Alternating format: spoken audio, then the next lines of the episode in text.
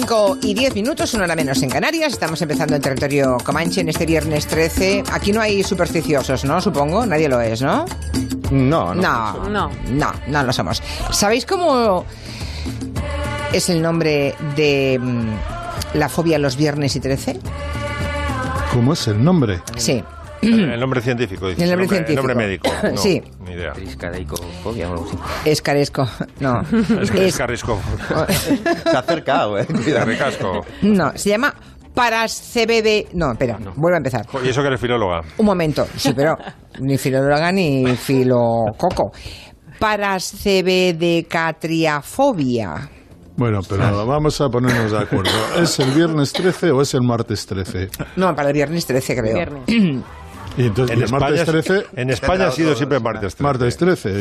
Y no, no, no, esto no. Es fenómeno mundial, ¿eh? Viernes trece. Yo, sí. yo viernes trece eh. me enteré por aquella película de los ochenta y bien, pensé, como, qué raros son los cole, ¿no? O sea, la semana pasada aprendimos la colrofobia. Sí, sí, sí, estamos un poco fóbicos. Bueno, quedáis todos presentados, ¿eh? Así vamos más rápidos. O sea, ya han escuchado a Santi Segurola, han escuchado a Nuria Torreblanca, a Miki Otero. De fondo me ha parecido oír al nuevo, al arquitecto, alias el arquitecto David García Asenjo. Buenas. Buenas tardes. Ven cómo es el, el, es el modosito, ¿ven? Ah. Dice buenas tardes, es que es un, es el nuevo. Yo también era modosito, la, la segunda sí. entrega. ¿Eh? Sí, tú también, tú también. Ahora, nos asilvestramos con el tiempo. Ya, dale tiempo a David, ya, sí. ya era de las suyas. Bueno, y a Máximo Pradera. Sí, buenas tardes. Oye, Siri, ¿qué te parece el arquitecto? Es tu opinión la que cuenta. Vaya. Bueno, Santi Segurola está hoy en, en Barcelona. Espera que tengo un ataque de tos, un momentito.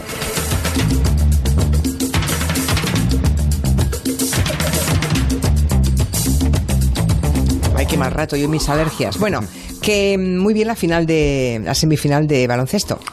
Empezó, muy apasionante, ¿no? Yo empecé a verlo con un poco, sin muchas ganas, porque veía que, que el partido se estaba enrareciendo, que partido trabadísimo, que España no le encontraba las vueltas, en un momento determinado se ponen con ocho puntos. De esto que estos partidos donde uno se clava y no, sí. y no arranca, pero es que esta, esta selección tiene... Tiene algo que también recuerda a Nadal, y es que sabe, sabe salir de los momentos difíciles como un campeón.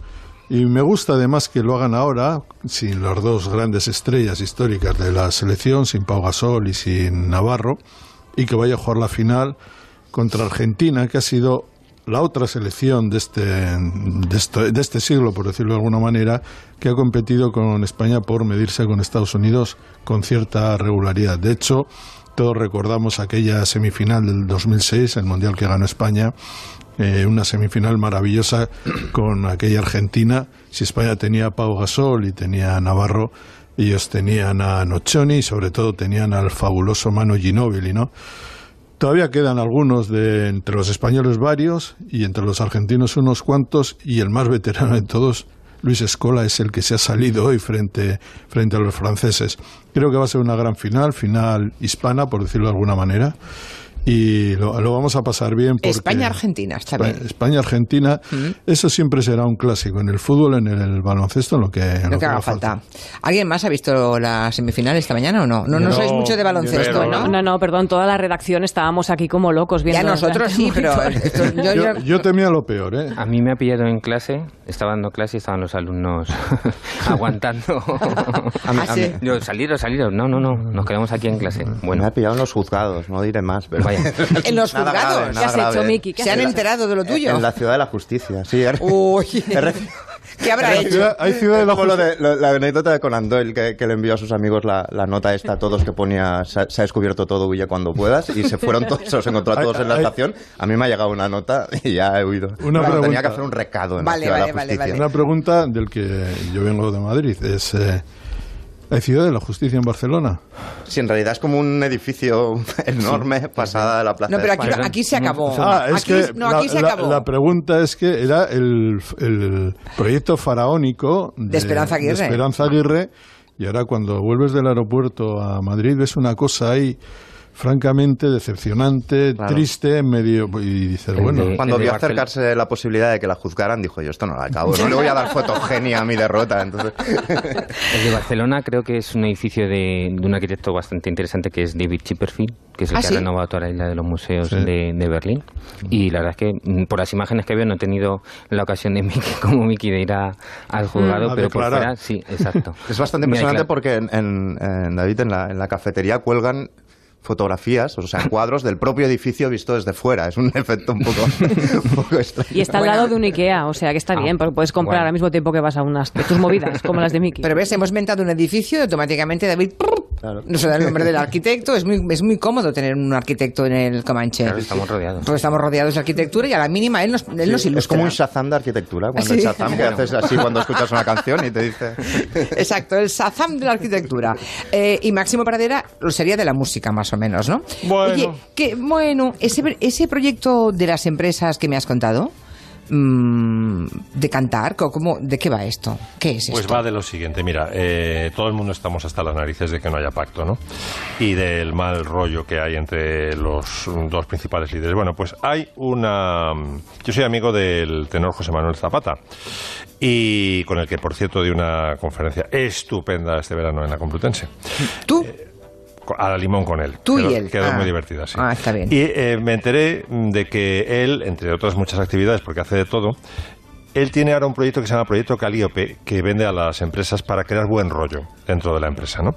Entonces, eh, básicamente está, mmm, coge a los directivos, al C E O de la empresa que sea y al currito más de suelo raso que, que te puedas imaginar, y los mezcla ahí, y entonces dice que se crea ahí una sinergia, es decir, no, o sea, no tampoco lo idealicemos, pero vamos, que, que mejora las relaciones entre los trabajadores y sus jefes, ¿no? Y esto parte de una, un estudio científico que cita Zapata en su página web, que es que si tú pones a cantar a veinte personas, no te digo ya si son ciento sesenta y tantos, como sería si juntáramos a podemitas y a socialistas, eh, a los dos o tres minutos se crea un efecto apasionante, que es que los corazones, los latidos, y esto está comprobado con, con, un, eh, con un medidor de, pulsa, de pulsaciones, ¿no?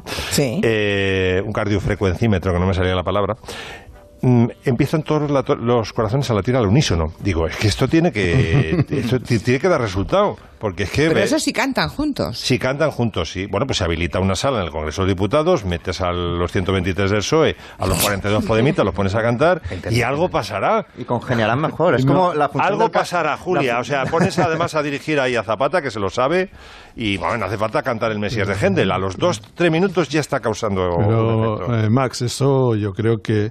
Sin llegar a esas exquisiteces, yo creo que en un karaoke. Es lo que iba a decir. Que, que se reúnan en un karaoke. Sí. Al lado, yo creo que al lado del en Congreso un karaoke, hay un, un karaoke, se juntan todos. Y, pero, y ya está, ya está hecho. A ver, Santi, no hubo un pacto tengo, de los botellines, Santi, pues que haya un pacto del karaoke. A ver, Santi, que tengo que estar a todo. Un karaoke, por su naturaleza, a menos que cantes algo de Ella baila sola, un dúo, ¿eh? Es una actividad competitiva, es decir, primero sale uno y luego sale otro a ver si lo hace mejor. No. Sí. Pues que, que hagan un karaoke del Orfeón de Donostiarra, de alguna. Pues hay madera, hay madera. Se llama, ¿Ah, sí? Esto se llama team building a través de la música, ¿no? Hay madera porque, claro, en, cantan todos. Vais a escuchar, por ejemplo, un coro, y esto es real, de Pedro Sánchez, eh, no. Begoña y su mujer, Adriana Lastra, Tezanos... Muchos otros cantando a capela una versión de la Internacional que habla, tócate la breva, de hundir el imperio burgués. A ver. Cambiemos al mundo que va a ser hundiendo al imperio burgués. ¿Pero esto cuándo fue? No me acuerdo. Pues cuando hundieron al imperio burgués. ¿No te has dado cuenta todavía que vivimos en una, ya. en una sociedad socialista? Se oye, se oye a Pedro, se oye a Tezano, se oye, se oye a todos. Ya. Eso por el lado, digamos, socialista. ¿Y a Redondo? ¿Se le oye a Redondo? A Redondo yo creo que no había llegado todavía. ¿Tú crees que se la sabe, Máximo? Estaba leyendo de Google Lyrics. No, no, ¿sabes? se lo saben, se lo saben. Está el vídeo en YouTube, buscáis eh, la Internacional, y están todos sin, eh, sin C U E, sin, sin papeles, y sin, se lo saben todos. Y por el otro lado, por el, por y por el otro lado, bueno, tenemos al líder de, de los podemitas, a Pablo Iglesias, que se prodiga muchísimo cantando. Ha cantado con María Teresa Campos, ha cantado con Pablo Motos y ha cantado con Javier Cray, el famoso cuervo ingenuo. Sí. Tú no tener nada claro, cómo acabar con el pan. Tú ser eso, paciente, pero hacer reconversión y aunque haber grave tensión, tú actuar radicalmente. Vaya, que tenemos madera, ¿eh? ¿Y cómo podríamos darle vuelo internacional? Eh, pues con una estrella invitada. Barack Obama ahora no está haciendo nada, ¿no? Pues la invitamos, le, pega, le, le pagamos una, una pasta que no debe ser barato, pero bueno, da, da prestancia, da, da, da el toque, digamos, internacional al coro, y llamamos a Barack Obama que cante, por ejemplo, el Amazing Grace, que lo canta que te cagas. Amazing Grace. Amazing Grace. Amazing Grace. Estoy cantando delante de negros profesionales. The sound that saved a wretch. He oído canciones mejores, ¿eh?, de Barack Obama. Sí, sí, canta, cuando se pone a cantar al Green o canciones de soul así más clásico, es sí. increíble, es que parece realmente cantante. Sí, pero aquí canta, no, ¿eh? baila, sí. mm. es guapo. Lo hace de todo. todo. Team building a través de la música. Es mi bueno, aquí, mi aquí de Obama ahora mismo. También podríamos hacer aquí mmm, canciones entre nosotros, eh, ¿no? no entre todo, no, el, no, no. todo el equipo de colaboradores y demás. ¿Qué insinúas que nos llevamos mal? Lo hemos eh, no. hecho en la ducha, ¿eh? No, lo que pasa es que tenemos solamente un cantarín. El cantarín se llama Fernando Iwasaki. El otro día que empezamos, toda esta semana la hemos dedicado en la mesa de redacción, hemos empezado cada día con una canción de, de Camilo Sesto para hacerle un, un, un, un homenaje, ¿no? Sí. Y, y de pronto Iwasaki se tira a la piscina y me dice, ¿por qué no cantamos todos por Camilo Sesto? Y va y lo graba y, y me lo envía. Míralo. Que no me falte tu cuerpo jamás. Joder. Jamás. Es que Iwasaki siempre se está cantando encima. Le encanta. El calor de tu forma de amar. Y además no es un karaoke, está campoñándose con la guitarra. No, no, ah, no, no. Y, y lo lleva al terreno del cantautor, ¿eh? Sí, sí, sí. sí. La ternura de tu despertar, que no me falte jamás, jamás, jamás,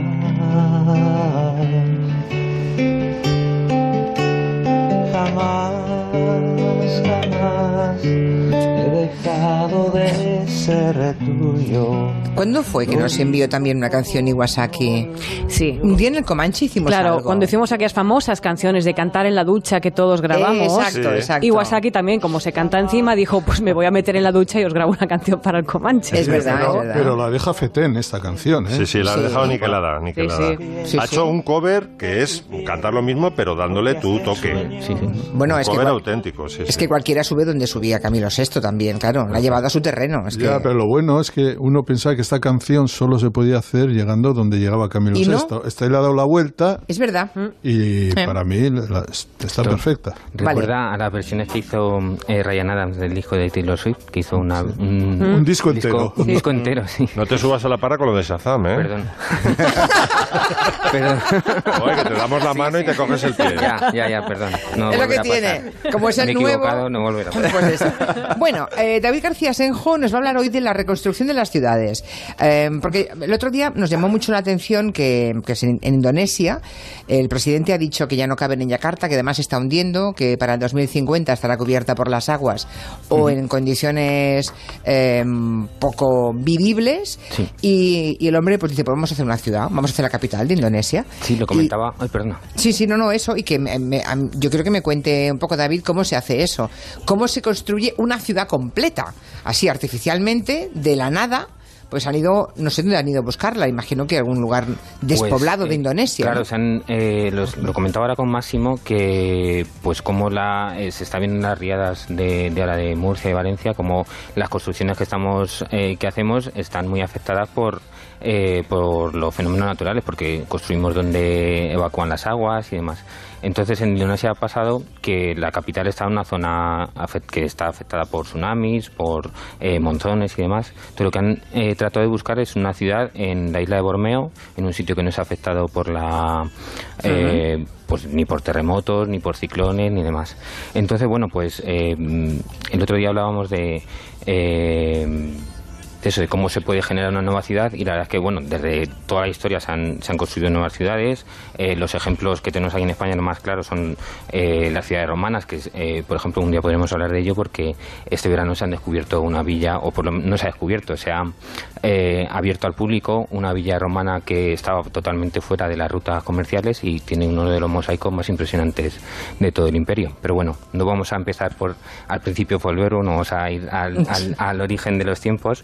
Pero sí eh, podemos explicar eh, cómo estas nuevas ciudades se aceleraron tras la destrucción de la eh, que provocó la Segunda Guerra Mundial, que también vino eh, acompañada por la, la irrupción de las vanguardias arquitectónicas y también por la generación de nuevos estados al, por el final del, de los procesos de colonialismo. Entonces, bueno, con las vanguardias arquitectónicas nos podemos encontrar con la ciudad de Brasilia, que, que fue sí, un Brasilia ejemplo. También la hicieron así. Sí, sí, ¿no? La hicieron en el año...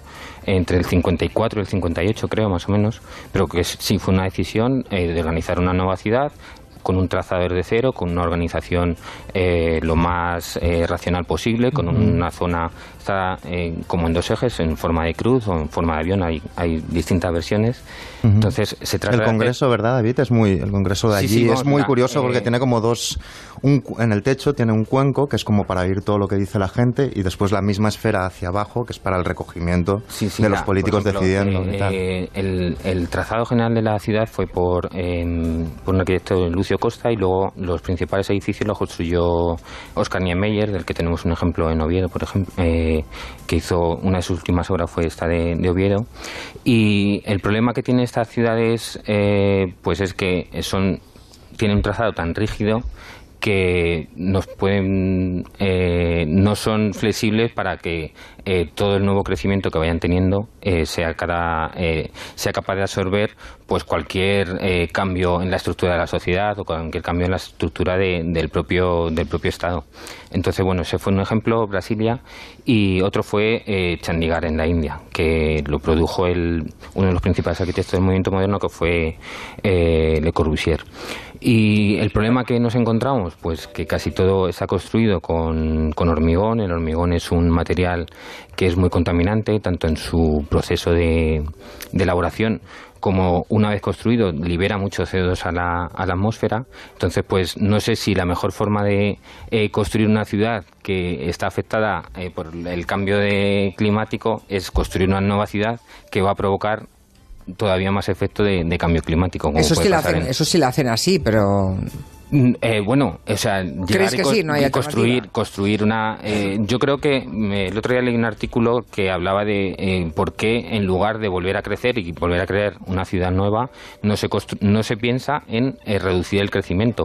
Eh, claro, cuando yeah. ya ha llegado a Yakarta, eh, que se está hundiendo, que de la cantidad de gente que, que hay no hay agua suficiente, están excavando pozos ya, es que no acuíferos. Entonces, claro, claro no tiene, lo que tenemos que hacer es eh, no plantearnos en, en Occidente o incluso en, en eh, allí en, en Asia plantear nuevas ciudades, sino empezar a ver cómo podemos reducir el crecimiento de esas ciudades, haciendo que no se centralice todo en una en una nueva megalópolis, sino que eh, todo empiece a... Pero claro, es, eso es, según es, Albor, es una utopía. Es la esencia del, del conflicto del calentamiento global. Es decir, que los países subdesarrollados que generan como el, el sesenta o el sesenta y cinco por ciento de todo el calentamiento global, empezando por la India, que es la que más contamina, dicen, oye, vosotros habéis estado creciendo durante ciento cincuenta años con energías sucias y habéis puesto pingando el planeta. Ahora dejadnos a nosotros y dentro de ciento cincuenta años nos decís ya que nos pasemos a la las ahora, claro, limpias. Una pregunta se me ocurre.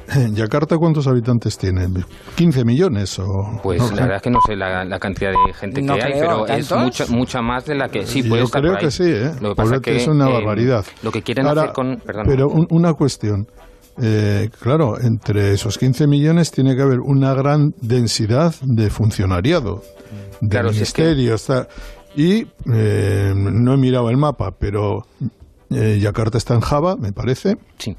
Y la nueva capital está en Borneo, que está lejísimos, o sea, la isla de Borneo creo que está además en un, en un extremo sí, de, además, de no, Borneo. ¿Cómo? Creo, creo que está mucho más, eh, quieren trasladar a Borneo porque está más, a Borneo porque está más central. ¿Y qué dice, y qué nueve dice, millones, tiene nueve millones seiscientos mil. Bueno, ¿y qué dicen los funcionarios? Pues, que, eh, porque claro, hay, ese, ese es un trasvase verdaderamente monumental.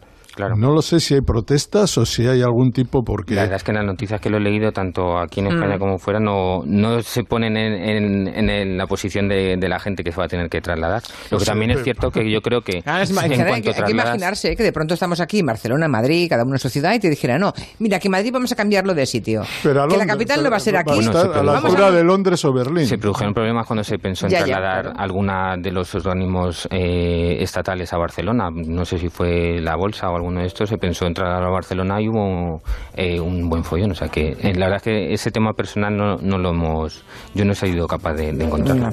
Bueno, seguimos hablando después de esto. Ahora vamos, ah, uy, no, no, iba, iba a darle la palabra aquí a Miki Otero, pero me dice Quintanilla que es su turno, que hay que pagar la ronda. Ah, a ver un momento, que pagamos la ronda y volvemos.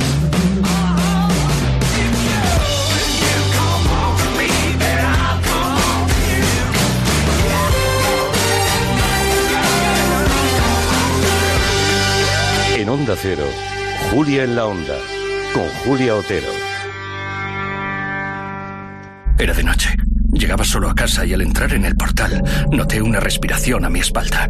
Asustado, me giré y era el del cuarto diciéndome: te hemos elegido presidente de la comunidad de vecinos. ¡No! ¡Maldita sea! A todos nos da miedo el compromiso. La hipoteca naranja tiene todo para que se te quite. Un precio que tranquiliza y cero comisiones. La hipoteca naranja del Banco No Banco en i ene ge punto es. A ver esa foto, decir patata. ¡Hijolusa! Es que decir patata es decir hijolusa. Valdepicones, la huerta de Doña Rogelia, la granja de José Luis, patatas premium o patatas baby pat para microondas. Todas ellas de gran calidad. Patatas hijolusa. El reto de comer bien cada día. La fortuna puede estar en cualquier sitio, pero no siempre se aprecia a simple vista.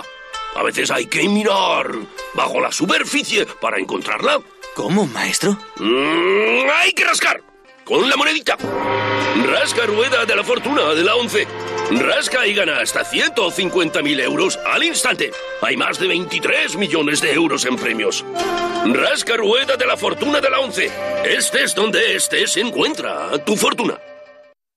Oye, David, ¿tú tienes alarma? Sí, la de Securitas Direct. ¿Y qué tal? Es que estamos pensando en ponernos una. Ni te lo pienses, ya no solo por los robos. Ahora te vas tres días de tu casa y cuando vuelves se te ha metido gente a vivir. Por lo que cuesta, merece la pena quitarse de la cabeza todos estos problemas.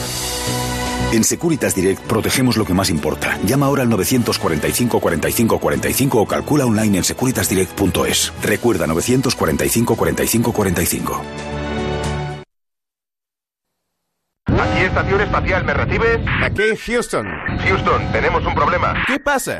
Tenemos que regresar ya. ¿Pero por qué? En Takay Motor hay descuentos estratosféricos de hasta ocho mil euros. Houston, Houston, Dios mío, estamos perdidos. Se han ido a Takay Motor. Ven antes del día quince de este mes y aprovecha los descuentos en el modelo Kia que elijas. Recuerda, solo hasta el día quince. El mayor concesionario Kia de Europa te está esperando en la Milla del Motor, en Alcorcón, en Fuenlabrada, en Móstoles, en Alcobendas y en takay motor punto com. Kia, calidad con siete años de garantía. ¿Necesitas ayuda profesional para un familiar con adicción? En Clínicas Triora somos expertos en tratar adicciones al alcohol, drogas o juego. Nuestro equipo médico-terapéutico te ayudará a tomar la mejor decisión. El momento es ahora. Contacta con Triora Adicciones. Consulta gratuita. Más información en triora punto es. Si estás pensando en hacerte un trasplante capilar, ven al Grupo Insparia. Tenemos más de diez años de experiencia, treinta y cinco mil pacientes satisfechos y la confianza de Cristiano Ronaldo. Cuando dedicas tu vida a hacer que la gente se emocione, hace que confíes en proyectos como Insparia. Llama al nueve cero cero, seis dos dos, uno cinco cero o entra en insparia punto es y pide tu consulta gratuita.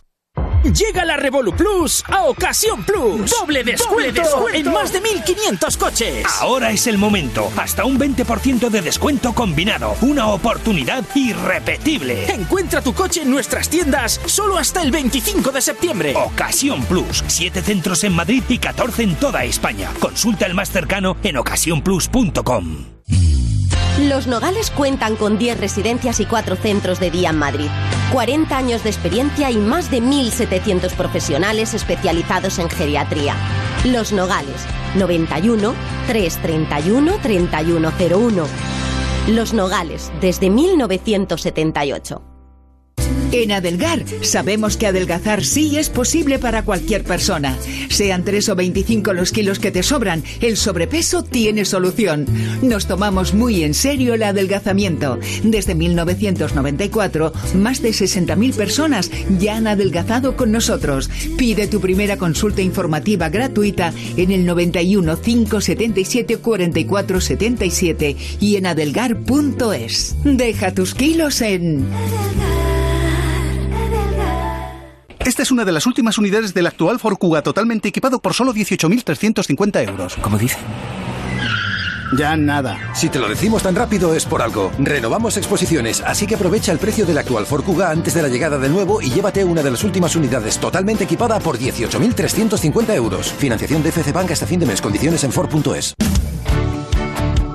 noventa y ocho punto cero Madrid.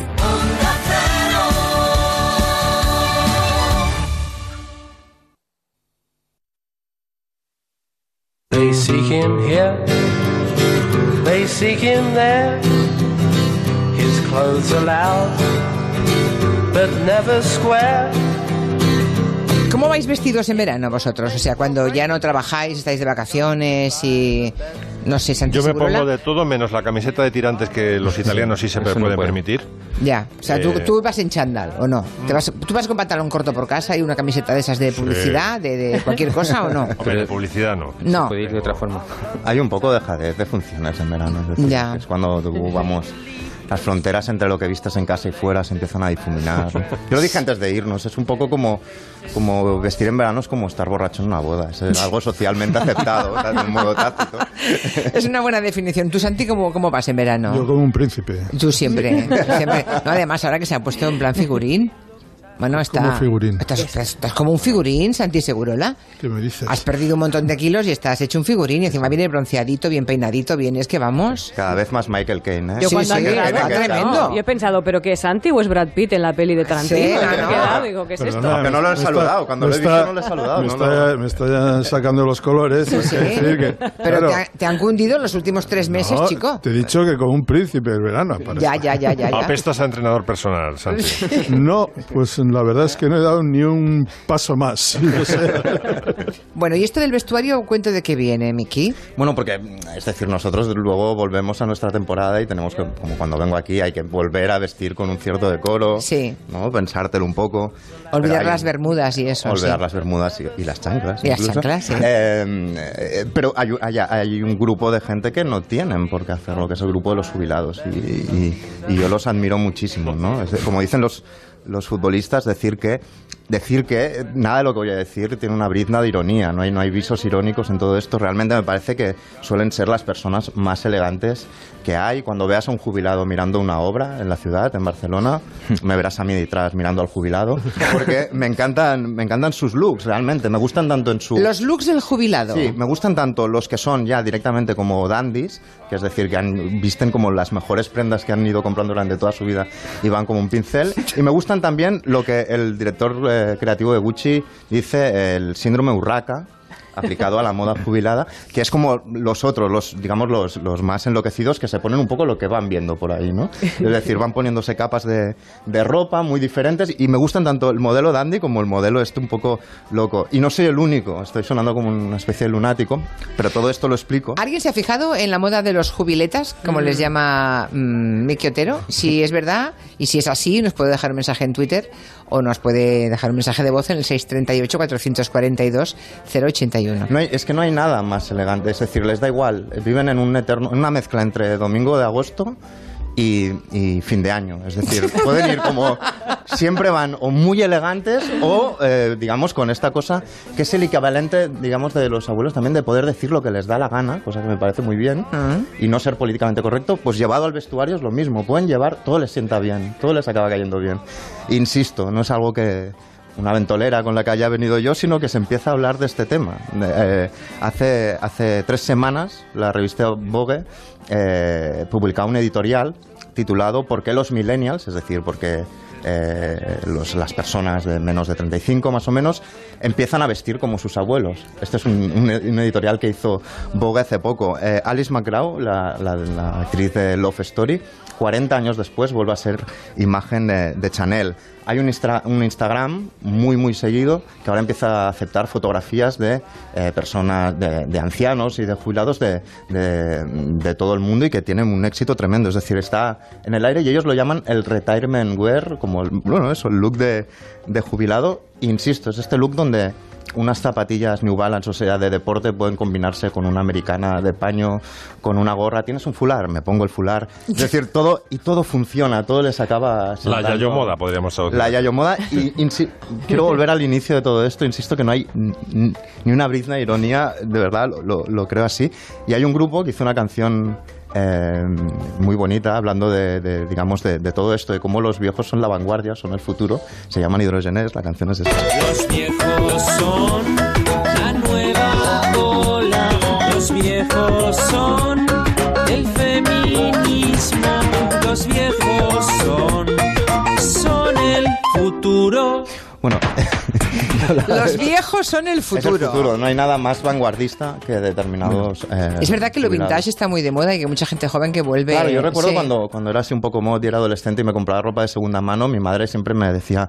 No sé, filliño, cómo puedes llevar ropa de muerto, porque era ropa de segunda mano. Pues ahora el tiempo me ha dado la razón, ¿no? Es decir, la gente, eh, según Vogue, los más jóvenes visten con prendas que podrían llevar sus abuelos. Ya que no nos vamos a poder jubilar, pues copiamos su... copiamos su look, por lo menos, nos disfrazamos de... No, es, es una de las razones que da David, la, el editorial este, el texto este, que no está mal, que es que intenta como hacer un, una, un pseudoanálisis así un poco sociológico de por qué sucede esto, ¿no? Y dice algo así como que la inestabilidad laboral de los millennials, de la gente muy muy joven, les lleva a acabar teniendo el look, un look que no se plega a tener que aparecer en una oficina, claro. porque no tienen ese trabajo. Eh, la comodidad, por ejemplo, para vestir tiene que ver con, con su movilidad, con son gente que viaja mucho, que se mueve mucho, incluso habla de, de que hay una nueva conciencia, digamos, de lo sostenible en, en la gente más joven.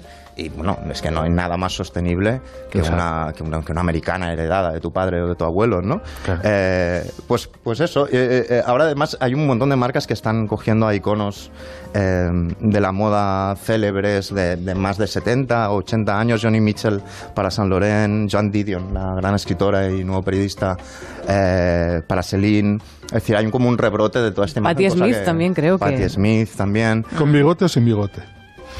Eso no se lo he preguntado a Patti, pero... ¿Tenía bigote Patti Smith? Yo he visto a Patti Smith en directo, en una calle, en, en Monmouth Street concretamente, y ese día tenía bigote. No le importaba, además se daba... Ya, ya, ya. Es que le importaba un bueno, pimiento y me mm, la he visto bien. También con Susan Sarandon en la cola de un cine en Nueva York también.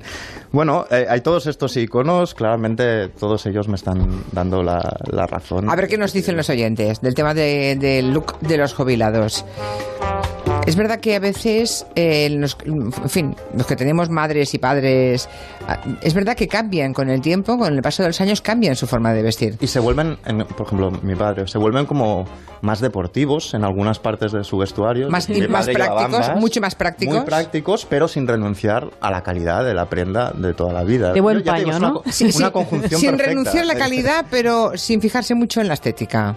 Sí, sí, pero es una, es una, es una, diría, a ver, por ponerme un poco capriles, sería como una especie de combinación perfecta entre confort y capricho, ¿no? Es decir, sí. es, hay que estar cómodo, pero si me apetece sí, llevar esto, ven, por supuesto que me sí. lo pongo. Eso ¿no? se ven las zapatillas, por ejemplo, pues ves a gente mayor que en su vida se ha puesto unas zapatillas y a la que les han recomendado caminar todos los días, pues claro. van a la tienda de zapatillas y se compran las más cómodas. Y se, los de, se las dejan se la con, con su ropa, claro. Con el traje, evidentemente. No es tan mayor, pero escritores bueno, pero eso, como Vilamatas o Marcén, todas las últimas sí, fotos, todos van con... con zapatillas de, de ir a correr. Bueno, ¿no? Ahora las chicas, claro, ahora, ahora puedes ir con un vestidazo de Chanel y con zapatillas. Claro, sí, ¿eh? Sí. O sea, este año es lo, este año y el que viene es lo que va a triunfar. Los tacones están muriéndose, de los jubilados. Exactamente. Yo, es, es mi teoría. Todo eso es por los jubilados. A ver qué dicen los oyentes. Hola, lo de los jubilados es cierto. Hizo un artículo Maruja Torres y yo lo iba leyendo en el metro hablando de los de cuarenta a cincuenta, su aspecto descuidado, ¿no? Y lo cuidados y como pinceles que iban. Y la verdad es que levanté la vista y no pude parar de reírme todo el trayecto porque es que era totalmente así. Era totalmente así. Especialmente descuidados los entre cuarenta y cincuenta, ¿no? Y comparado con los otros era tremendo. Bueno, y hablando eh, hablando de jubiletas, que no es el caso de Santi Segurola ni mucho menos, pero sí que pero sí que Santi ha llegado diciendo me he hecho mayor este verano. Sí, me he hecho mayor. Claro, estás en un sitio donde no tienes un cine, donde la comunicación por wifi no es buena, tal, no sé qué. Y yo me he dado cuenta que a mí me gusta todo lo grande y todo lo palpable, es decir, lo físico, y que me molesta todo lo, lo pequeño. Por ejemplo, oh, detesto el WhatsApp. Ya. WhatsApp, lo tengo, ¿no? Es que ya, no, ya. Sí. No acierto una tecla. No, o sea, la yema, tal, la yema no. del dedo te queda, te queda grande. Y encima, claro, ya. pierdes vista y es un desastre. Y, no, y no contestas. Santiago, pues hay que ir a lo que hacen los millennials. Nota de voz. Nota de voz. Pero es que, claro, ¿por qué nota de voz? Si lo que, a mí lo que me gusta es coger, llamar por teléfono y hablar claro. con la gente. No veo, no veo por qué la gente se está absoluta. Vas a un bar, a un, a un restaurante. Y hay gente que está comiendo, cenando y que no está, y que ni se miran a la cara y están, supongo que, whatsappeando. Pero es que, claro, me pasa con todo.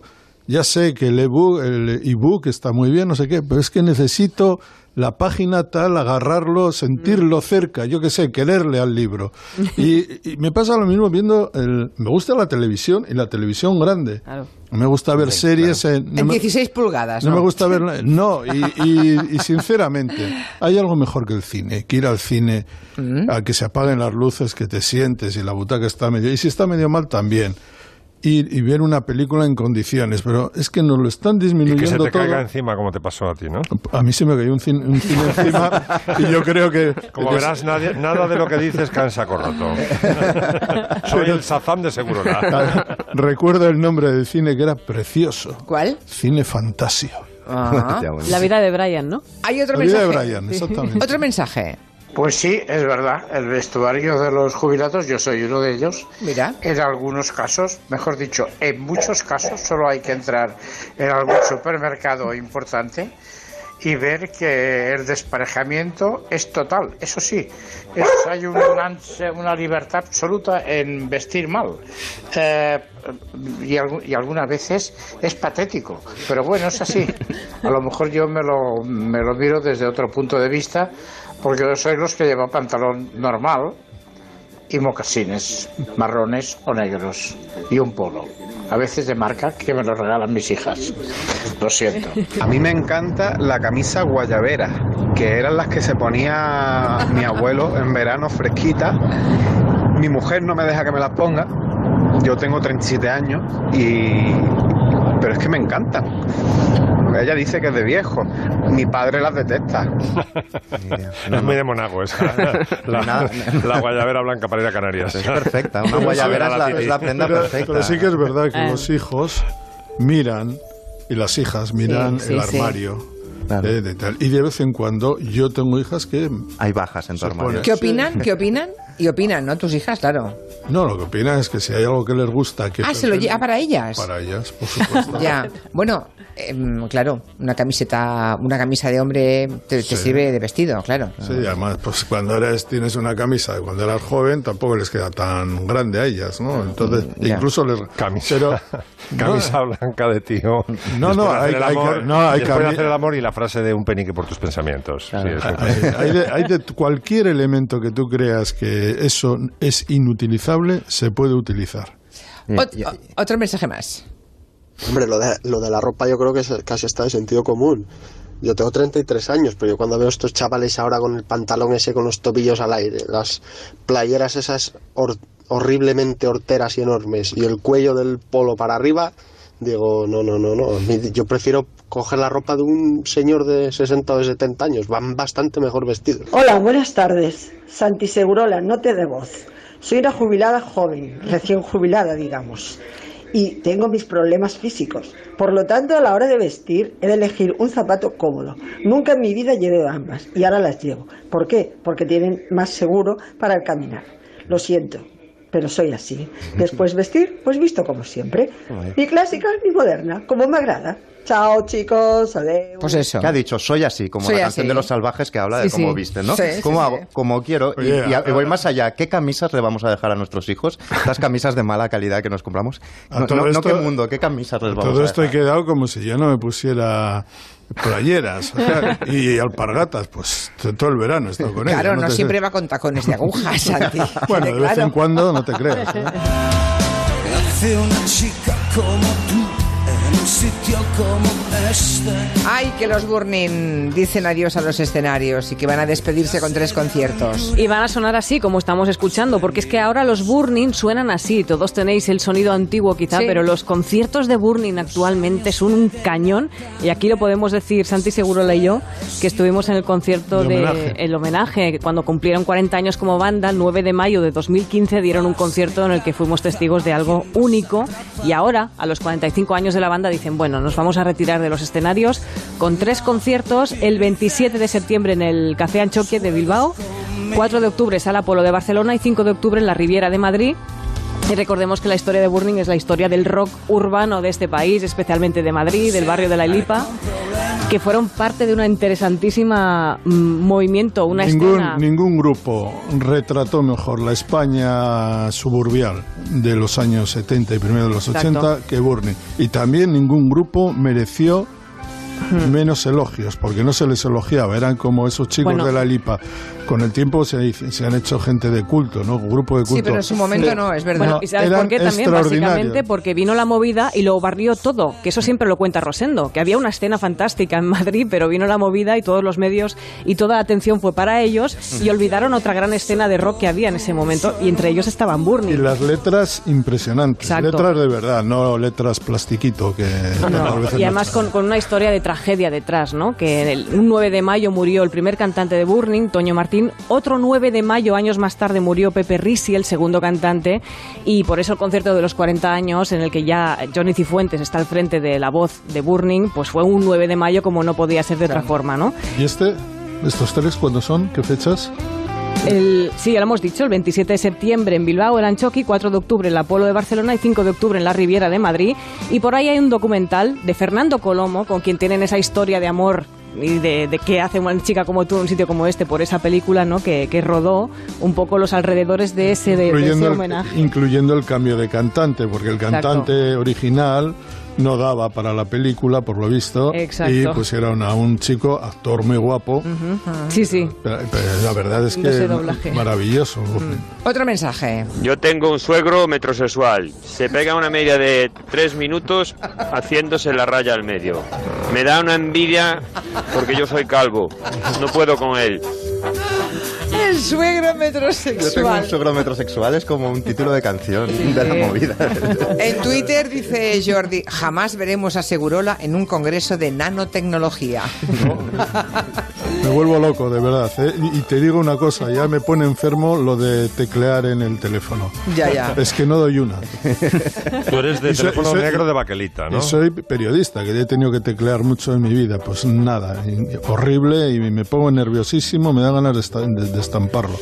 Oye, ¿has firmado, Máximo, en lo de poner pasos de vaca en vez de pasos de cebra en Galicia? Pues yo creo que es una iniciativa muy bonita. ¿A que sí? Eh, solamente tiene novecientas ochenta y cinco firmas, mm, estamos intentando llegar a mil, pero es una, un colectivo que efectivamente ha dicho, dice, en Coruña han puesto uno y ha sido un exitazo, un paso de vaca en vez, ¿por qué son pasos de cebra? No se entiende, ¿por qué, qué, qué tiene que ver el Serengeti con España? Eh, y entonces proponen que en todas las ciudades eh, gallegas pues haya un paso de vaca por, y lo fundamentan muy bien en diez mmm, puntos, dice, somos el, el territorio que más leche produce de toda España, es uno, un gran homenaje a la vaca, y lo había pensado conectar con la, la vaca lechera, porque es una, la famosa canción Tengo una vaca lechera, porque tiene una historia acojonante. La compuso un comisario franquista, o bueno, la letra, ¿no? ¿Qué dices? Un comisario franquista eh, que estuvo en la División Azul con Muñoz Grandes, a la vuelta por su arrojo, por su valentía torera, le regalaron la comisaría de Retiro, le nombraron comisario de Retiro, pero el tío, el tío tenía esa beta artística, y entonces dice que un día, en los años cuarenta, iba en un tren, y además por la noche, fíjate lo que tuvo que destacar la vaca, vio en un prado una vaca y dijo, tengo una vaca lechera, no es una vaca cualquiera, y, y entonces na, escribió la letra, porque él no era músico, fue a Madrid. Y a otro que, bueno, el nombre es, agárrate, Jacobo Morcillo, es el compositor, el autor de La vaca lechera. Jacobo Morcillo, fíjate, fíjate. Es una vaca cualquiera. Esta versión es, es una maravilla. Es increíble. Sí, sí, sí, así como son. Son como las Patti Sisters. Exacto. Sí, sí, exacto. Me estoy imaginando al tipo al tren teniendo el rapto creativo de sí. La vaca lechera, emborronando la servilleta. Y yo estoy imaginando estas cuatro o cinco chicas cantando. También. Cómo irían vestidas. ¿A que las veis vestidas? Yo me, yo me para la época. Yo me lo imagino en el frente ruso pegando tiros y luego escribiendo esto. No sé. Pasando firmado Morcillo.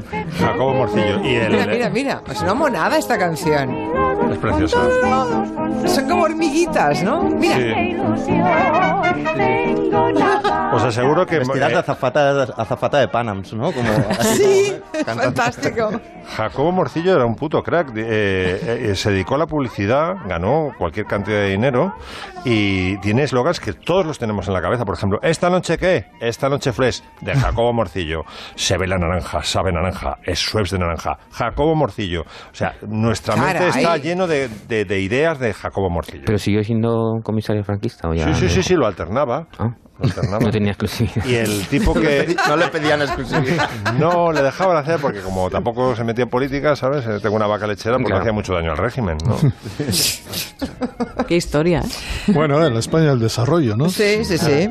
Bueno, ¿y esto te ha sugerido es... alguna otra canción, el tema de las vacas? Bueno, el álbum eh, under, Underrated de Pink Floyd, que es Atom Heart Mother, la, el álbum de transición, el álbum bisagra entre la época psicodélica y, y el rock progresivo, ¿no? ¿Y por qué tenía que ver esto con la vaca? Pues porque la portada es una vaca lechera. Es una vaca que además dices, preguntas, ¿y por qué es una vaca lechera? Porque sí, no se les ocurría ninguna portada. Querían despegarse del look anterior, el, el look psicodélico. Mandaron al, al diseñador gráfico, se fue al campo. Él dice, fotografié lo primero que vi, una vaca en el campo. O sea, no hay ninguna canción que hable de vaca. Nada, nada no de tiene vaca. Na y Atom Heart Mother tampoco tiene nada que ver con nada de lo que cuenta el disco. Atom Heart Mother se le ocurrió a Roger Waters. También quería poner un, un título que se alejara de los títulos anteriores. Y entonces vi una noticia en el periódico de una señora que le habían puesto un marcapasos de atómico. De, antes se hacían con plutonio. Se metían en, un, en una caja con titanio para que no se escapara ninguna partícula eh, radiactiva. Y eran, eran marcapasos atómicos. Y entonces, pues, Atom Heart Mother, una... una, una marcapasos hay una, atómico. Hay, hay una canción de los Kings, ya que hemos empezado con los Kings, que es Milk Cow Blues, o sea, sí. El blues de la vaca lechera. De la, sí, de sí. La leche, sí, de la vaca lechera, más sí, o menos. Sí, sí, Milk Cow. Sí. Milk Cow Blues, canción preciosa, por cierto. Y, y hay una, una, y una los, canción. Sí, que, no, Miki, di. No, no, que hay una canción de un tipo que, del que hablábamos antes con Nuria, Daniel Johnston, que ha muerto esta semana, mm. que era Walking the Cow, paseando a la vaca, sí.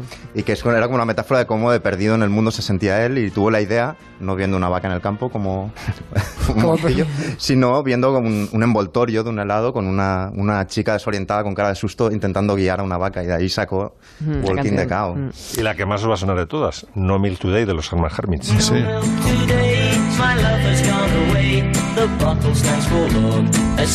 Oye, pues hablando de, de, de vacas, yo creo que nos podrías hablar de la arquitectura rural la semana que viene, ¿eh, David? Sí, pasamos a... ¿verdad? Quería también aclarar una cosa que he dicho que eh, eh, Niemeyer hizo el centro Niemeyer, está en Oviedo y está en Avilés. Está Perdón en Avilés. A los ciudadanos de Avilés. Desde aquí, el Shazam de la arquitectura ha fallado a la primera. Lo has hecho para que no pensáramos, que, ¿no? El error Pero humano sí, está... La, la, la verdad es que hay una arquitectura rural en España muy interesante que se se produjo en la época del comisario Morcillo, y podemos eh, empezar a contar también que está relacionado con el arte contemporáneo y demás. Ya, y luego también hay una arquitectura del feísmo que te mueres, ¿eh? También, también. En las pero aldeas. Bueno, vamos a hablar de lo bueno. Mira, para la semana que viene sugiero que nos envíen la foto del pueblo más feo, de la casa más horrenda rural que hayan visto.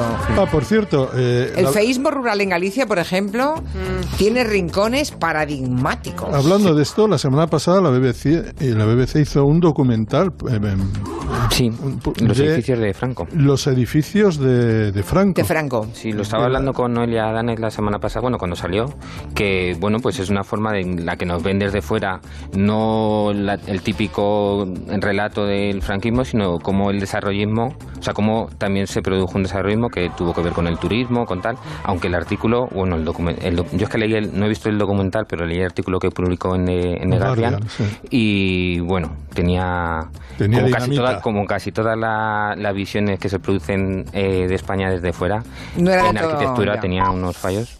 Claro. Bueno. Ya está. Vamos. Adiós. ¡Hala, adiós! Hasta el viernes. Máximo, cuéntale lo del reloj a, a, a David. Que cuando se acerque el minuto, por debajo de la mesa, tú le das un así, clic. Ah, perdón, perdón, perdón. Que no, no pasa nada. Hasta la semana que viene a todos. Adiós. Adiós.